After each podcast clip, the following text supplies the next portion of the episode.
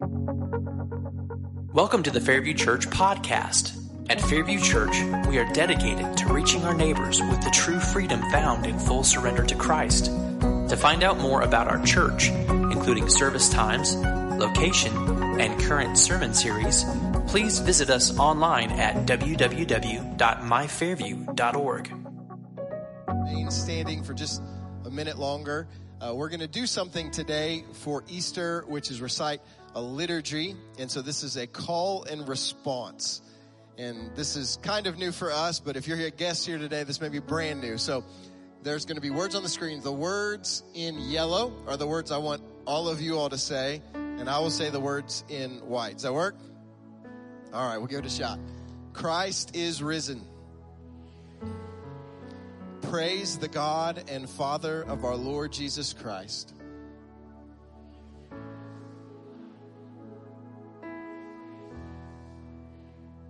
Hallelujah. Christ is risen. Hallelujah. I invite you to remain standing just a moment longer as we read our passage from 2 Corinthians chapter 4. You're welcome to read this along with me. For we know that the one who raised the Lord Jesus will also raise us with Jesus and present us with you. Indeed, everything is for your benefit so that as grace extends through more and more people, it may cause thanksgiving to increase to the glory of God. Therefore, we do not give up. Even though our outer person is being destroyed, our inner person is being renewed day by day. For our momentary light affliction is producing for us an absolutely incomparable eternal weight of glory. So we do not focus on what is seen, but on what is unseen. For what is seen is temporary, but what is unseen is eternal. This is the word of the Lord. You may be seated. Well, so glad to see you all this morning. Uh, if you are a guest, my name's Brant, and just honored that you chose to spend your Easter Sunday worshiping with us. Uh, when we consider Easter, we know that Easter exists in a world of incredible suffering, incredibly dark realities. And so, how is it that we come to a point of celebration and joy on this morning? Well, one of the realities for our time in our place is that we actually largely have certain expectations for how our life will go.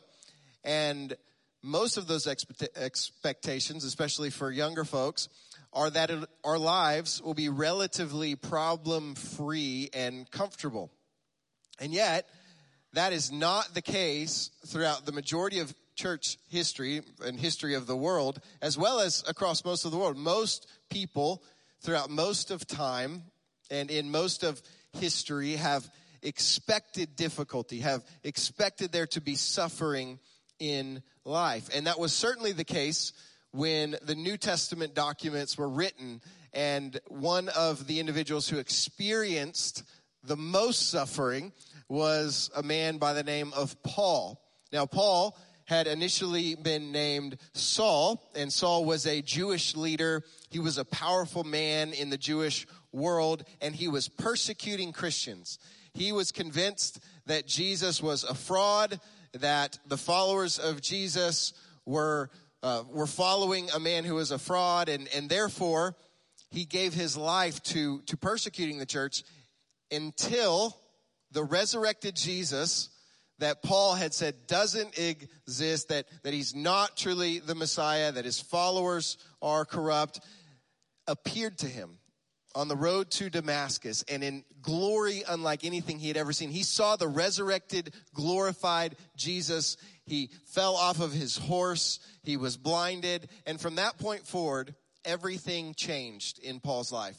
He now gave his life to telling other people about the resurrected Jesus. He experienced, he writes, afflictions, hardships, calamities, beatings, imprisonments, riots, labors, sleepless nights, and hunger. Uh, all of these extreme difficulties, extreme sufferings. And yet, in the midst of all of this, we see that he maintained hope. Uh, he not only maintained hope, but he even experienced joy. And, and that's remarkable that this is a person who, going through all of these sufferings, all of these difficulties, maintained hopefulness and joy. How was that possible, right? We all would love that kind of resilience. We all would love to experience that. And at the core, what Paul says he accounts it to is focus. His focus. Now, this past week, I was driving down Horn Springs Road, which is the road that I live off of.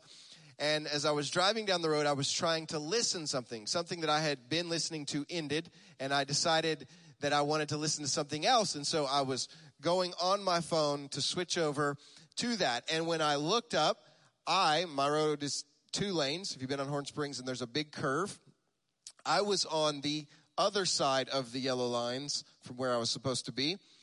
And there was a car that was coming towards me in the lane that I was now in. And in a split second, I realized that car was my in laws. And all of a sudden, I was filled with terror. I mean, just immediately, and jerked the car back over to the right side of the lane. But as the car was coming closer, I looked up and I locked eyes with my father in law. And he was staring into my soul.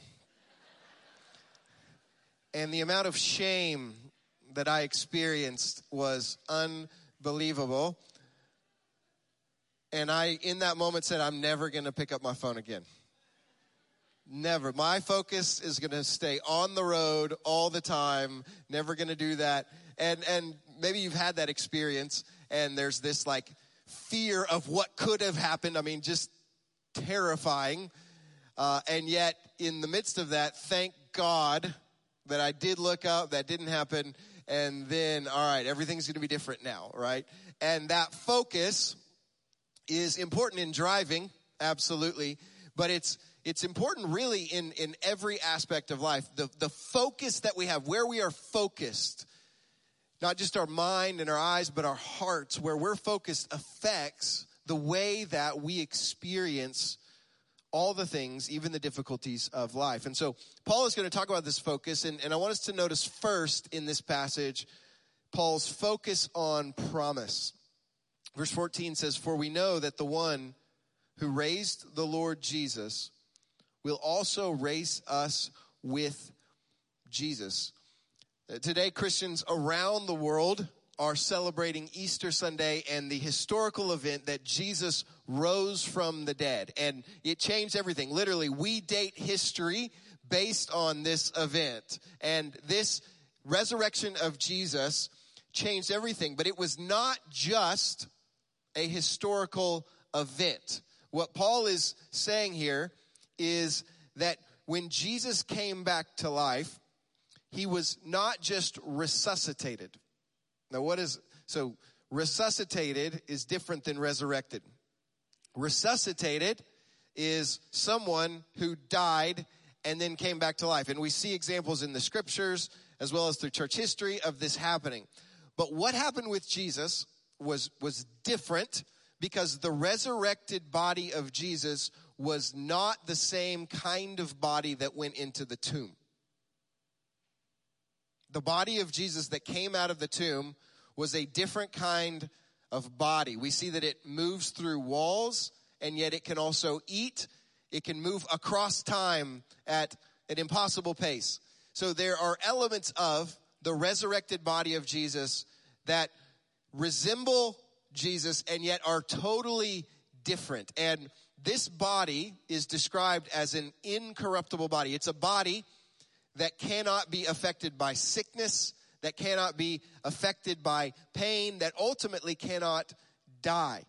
This body is the first fruits of new creation.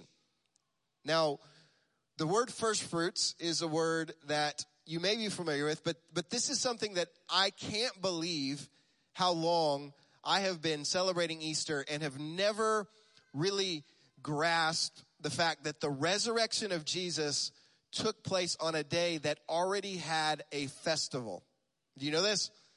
Easter Sunday, what we celebrate as Easter Sunday, was a day in the Jewish calendar called the Feast of First Fruits.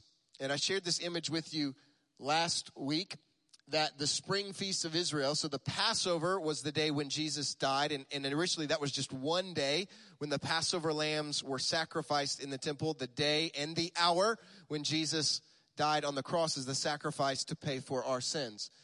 Unleavened bread, this feast of unleavened bread is the timing of the burial of Jesus, and then the resurrection of Jesus took place on first fruits. Now this festival was to be the first day after the first Sabbath of unleavened bread. And so that just happened to be Easter Sunday in that year, the way that things were arranged. And the Feast of First Fruits was a festival where Jewish people would take the first sheaves of grain in their harvest. And so you'd sowed these seeds, they came up out of the ground as these grain sheaves, and they would take them and they would take them to the priest who would then raise them up as a wave offering. And what is a wave offering? It's not something we think about, but it is an expression of thanksgiving and trust. So it's thanking God for these first sheaves of grain that came out of the ground, the first fruits of the harvest, and yet it's also trusting that there will be a greater harvest just like these first fr- fruits to come. Does it make sense? So this is the context, this first little element of the grain harvest and the expectation of a greater harvest like it to come is the day when Jesus rose from the dead. And what this is saying is that Jesus' body was a expression of what the bodies of those who trust in Jesus will one day be like. That Jesus is going to return and those who are in Christ, who have trusted in Jesus, and this is a major theme of the scriptures. This may sound really weird to you, but it's all over the place. Our bodies will be raised up incorruptible, glorious bodies like the body of Jesus. But not only that, that creation itself will be remade like Jesus into a new creation. And this is how Paul describes Jesus as the first fruits in 1 Corinthians chapter 15 Verse 20, uh, we read, But as it is, Christ has been raised from the dead, the first fruits of those who have fallen asleep. And then in verse 23, a couple verses later, he says, But each in his own order, Christ, so Christ was risen from the dead first in this new resurrected, new creation body. Afterward, at his coming, right, when Jesus returns, those who belong to Christ. So there is this expectation that just as the first fruits of a harvest were a picture of the greater harvest to come, the resurrected body of Jesus is a picture of what, when he returns, those who trust in Christ will be like the bodies that we will have. And so this reality, this promise drove Paul through the difficulties in this body that he had now. He calls this body earlier in, in 1 Corinthians a jar of clay. And he says, This, by the way, there's a band in the 90s, a Christian band called that. But he says, These bodies are these jars of clay, and what's to come, Paul knew, is this resurrection body. And so that drove him on, that promise of what was to come. But notice, secondly, not only uh, do we see Paul's focus on the promise, but Paul's focus on people. And he says, So we'll be raised like Jesus and we'll be presented with you. Now, who's you? Well, these are these people who have trusted in Jesus through Paul's testimony. Verse 15, indeed, everything is for your benefit. Everything Paul's doing is for the benefit of these people, so that as grace extends through more and more people, what is grace? It's this un, we sing about no, merit, this unmerited favor, this gift of God that grace, ultimately of salvation, would extend through more and more people and cause thanksgiving to increase to the glory of God. So as more people experience this gift of salvation, trusting in Jesus, they thank God, right? They praise God and God is glorified. And, and this is this picture. Paul wanted the harvest. So if Jesus was the first fruit, Paul was a part of this harvest. He wanted the harvest of these people who had trusted in Jesus, who would be raised like him, to be as large as possible, both because of his love for people. He wanted these people to not just live for this tiny little breath called this life, but to live for eternity, right? The resurrection, new creation to come. And so his love for people, he's like, I don't want you just to live for this little gap. I want you to live for the billions and trillion years to come. But it also, not only did he love people and he wants you to live in a resurrection body on a new creation world with him, but he also wants God to be glorified, right? And that people, when they experience this hope, they go, thank God, right? This is the reality that is out ahead of me. And, and this is how Lewis, uh, C.S. Lewis, so there's a book called The Weight of Glory, by the way, which is on this passage.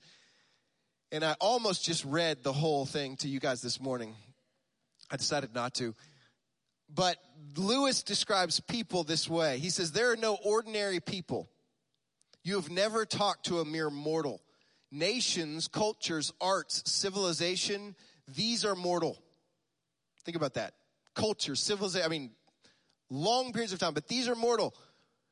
And their life is to ours as the life of a gnat, but it is immortals whom we joke with.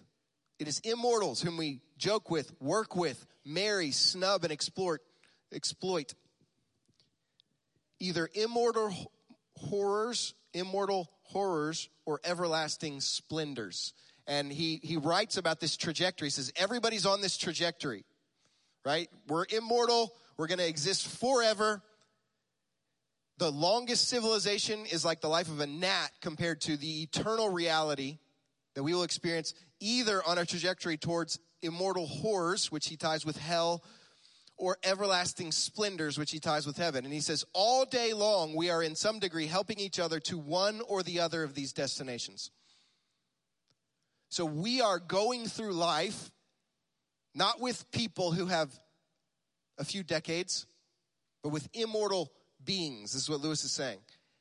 And when we view it that way, we go, okay, I want to affect you in such a way that your trajectory is this immortal splendor, this resurrection reality, this new creation, eternity to come. And, and this drives Paul, this focus on people, this view of reality. Notice third and finally, we, we see Paul's focus on permanence.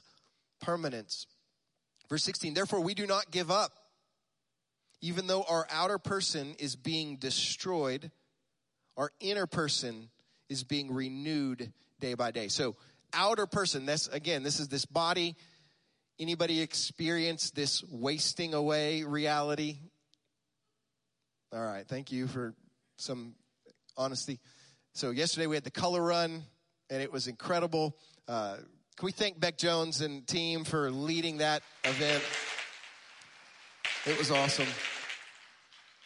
And I decided I was going to run with my kids because my youngest son, Jackson, who's five, I thought, well, he's going to, there's no way he's going to run a mile. He's going to peter out. And so I'll go with him.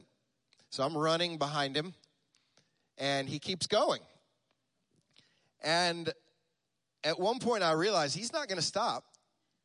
And I'm going as fast as I probably can run right now, unless somebody's chasing me. And legitimately, so like my 12 year old's way up there, you know, next son behind him, Jackson's literally, I got beat in a race. And I was not going slow intentionally, I'm telling you, by three, all three of my children, including my five year old.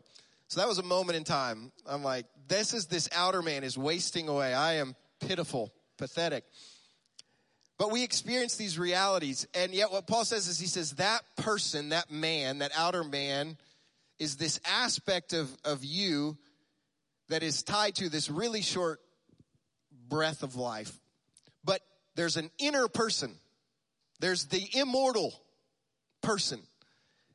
And that person, he says, even though for Paul, as he's suffering, as he's going through the difficulties in this body, he's being renewed and strengthened where? His inner man, this, this inner person. And that is through faith, right? And, and we see this in First John, that is through faith that we latch on to these realities and we're, we're focused on the glories to come. And there's this renewing and this strengthening that happens. And so in verse 17, he says, For our momentary light affliction is producing for us an absolutely, incomparably eternal weight of glory. And again, that's the, the language of Lewis's book, The Weight of Glory. And the word glory means weight. And what he's saying is the weight. So if you were to, to put this on a pendulum, the weight of glory is on the side beyond this life. That makes sense? The weight of everything in this life. So the greatest glories, the most incredible privileges and pleasures and everything, if you put that on one side, the weight is not in this life. The weight of glory is in the life to come. And, and he says that it is through even suffering in this life for Jesus, going without in these different ways, that we are storing up and producing. We're producing. It's, it's even the afflictions, the difficulties that are producing this eternal weight of glory. Now, he's not minimizing the realities of sufferings or saying that like Christians should just be happy all the time. It's not, that's not at all what he's saying.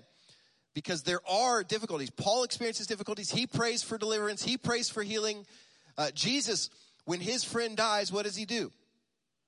He cries, he weeps, right? We, we see a place for experiencing the realities of pain. So, so not in any way saying that. What Paul is saying is he's saying in comparison. He compares and contrasts.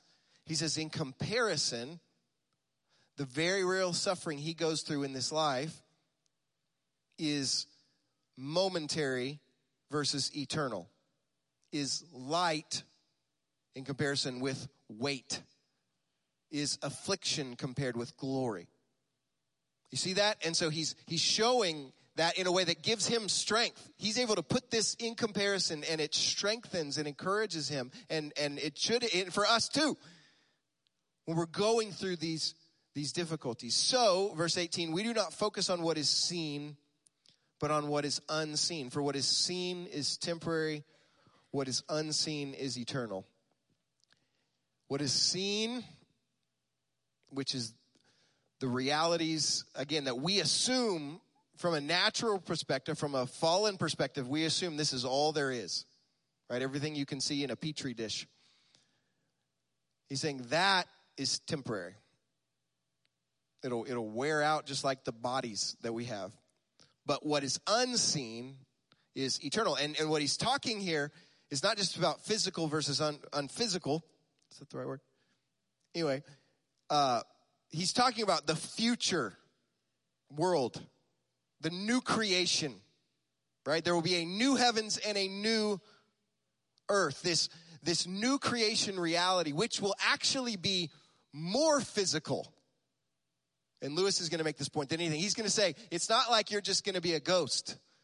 You're actually going to be more real, more physical, more solid than anything in this this life.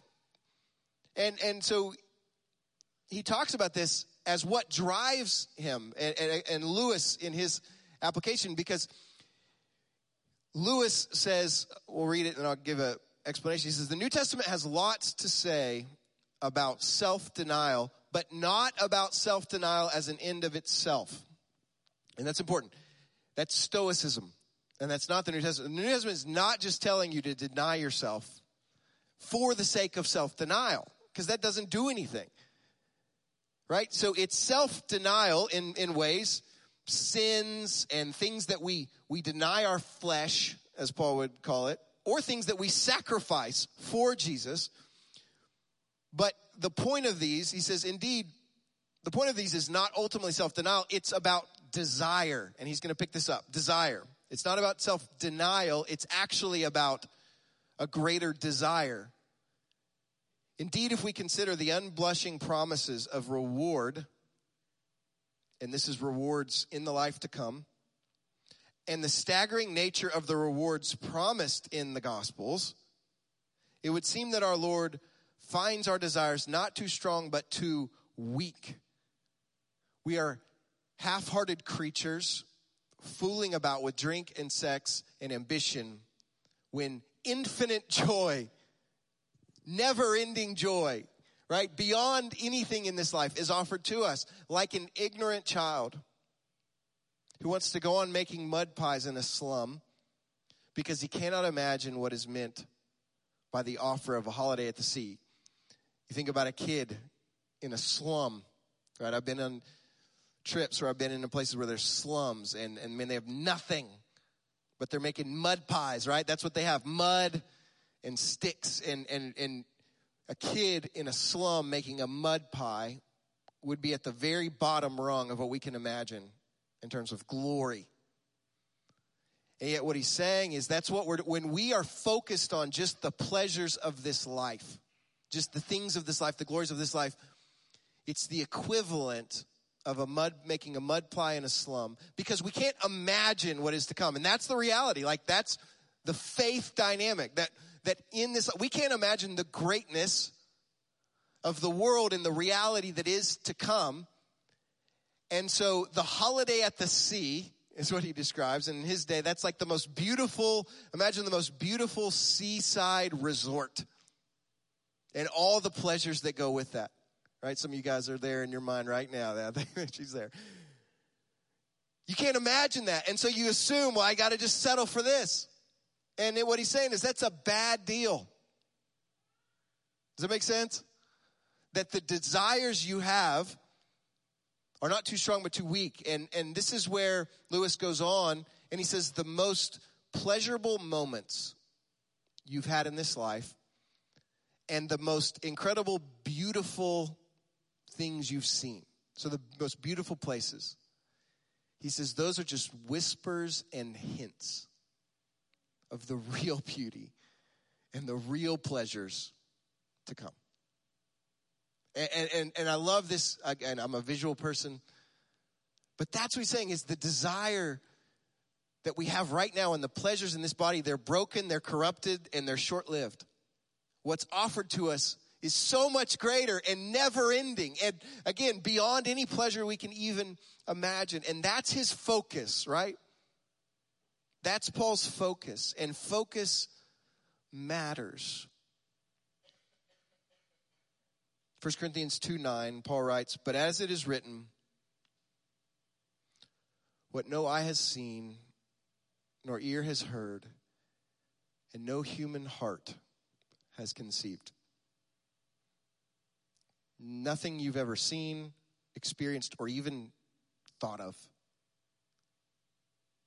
God has prepared these things for those who love Him, and that Him is Jesus. Here's the deal God's rigged the system.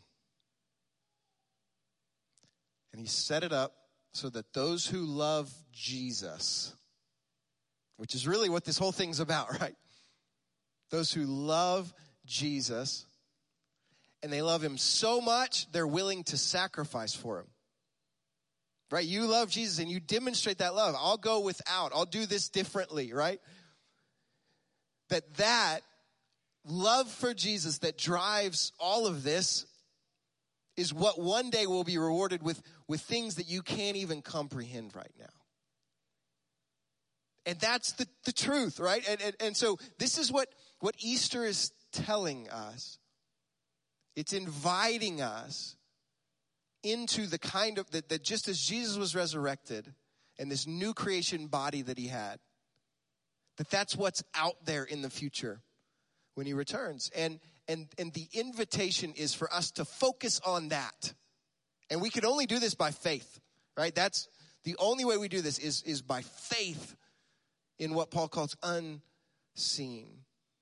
So, how do we get this perspective? And it's two ways, and I invite our band to come on up as we close our time. How do we this kind of hope? Because the hope, because because right now, man, I know we are experiencing difficulties. I know from just walking through things with people in this church. There's pain, there's difficult, there's loss of loved ones, there's physical situations you're dealing with, um, pregnancies, losing sisters, walking through just discouragement and there, there are these real difficulties that, that we're, go, we're, we're, experiencing. And the Bible doesn't make light of that. I want to be very clear on that. It's not calling you to, de- to deny those realities. What, what it is calling you to is to trust that because of the cross and the resurrection of Jesus, there's a greater reality that will engulf even those dark and difficult situations. That it that when you entrust your sufferings and your difficulties to the cross of Jesus, you share in his sufferings. That's the way Paul says it. That what's on the other side of that is resurrection and new creation. And, and, and so that's what we are. That's the hope that we are invited into today. And so, how do we do this? First, trust in what Jesus has done for you. Right? This is not about something that you do. Right? This is not turn over a new leaf, try something different. This is trust in what Jesus has done for you. Jesus Christ died on the cross for your sins. And if you will trust Him to forgive you and give you a new life, He will come into your heart and never leave. Jesus Christ died for your sins. And if you will trust Him to forgive you and to give you a new life, He will come into your heart and never leave. That's the invitation to trust in Jesus, to receive simply through trusting as a gift. It's a free gift to receive. And the hope of resurrection. But secondly, not only trust in Jesus, but we live in light of this hope today. So maybe you've taken this step, but this is an ongoing process. This is not something that just happens on its own. There's a discipline of trusting in Jesus of focusing on these hopes. And, and this is something where the church is so essential, where one another, where we can encourage one another. We can remind one another of these truths. We can pray with one another. And, and, and we need one another in this way. But we set, we, in the midst of our difficulties and struggles, we together set our hope on the hope to come. And so I have a, a few people who have been asked if you would come to the front. And we're going to invite just a time of response right now as we sing this song. And so if you're here and, and maybe you're just you're going through difficulty and, and suffering of some sort, and you just want somebody to pray with you, God has chosen to work through other believers. And so I invite you just to come and receive prayer. Just acknowledge, yeah, I'm going through this difficulty, but but I'm trusting the Lord with it. Or maybe you're here and you, and you want to take the step of trusting Jesus, just as those who showed that publicly through baptism, and you want to say, I want to show publicly that I love Jesus, that I commit to Him, we'd invite you. We can talk with you about that. Invite you to respond as we sing. Father, we thank you that because of the death and resurrection of Jesus, we have hope beyond the grave. We know this life is short and passing. Thank you that what is to come is even greater than anything we can imagine. So I pray that your spirit would give faith even this morning in this room. Give eyes to see this truth. I pray that you would bring hearts to the point of trusting in Jesus completely. Lord, that you would give us this hope, this love for Jesus that's never ending. We ask this in his name. Thank you for listening to the Fairview Church podcast. To find out more about our church, please visit us online at www.myfairview.org.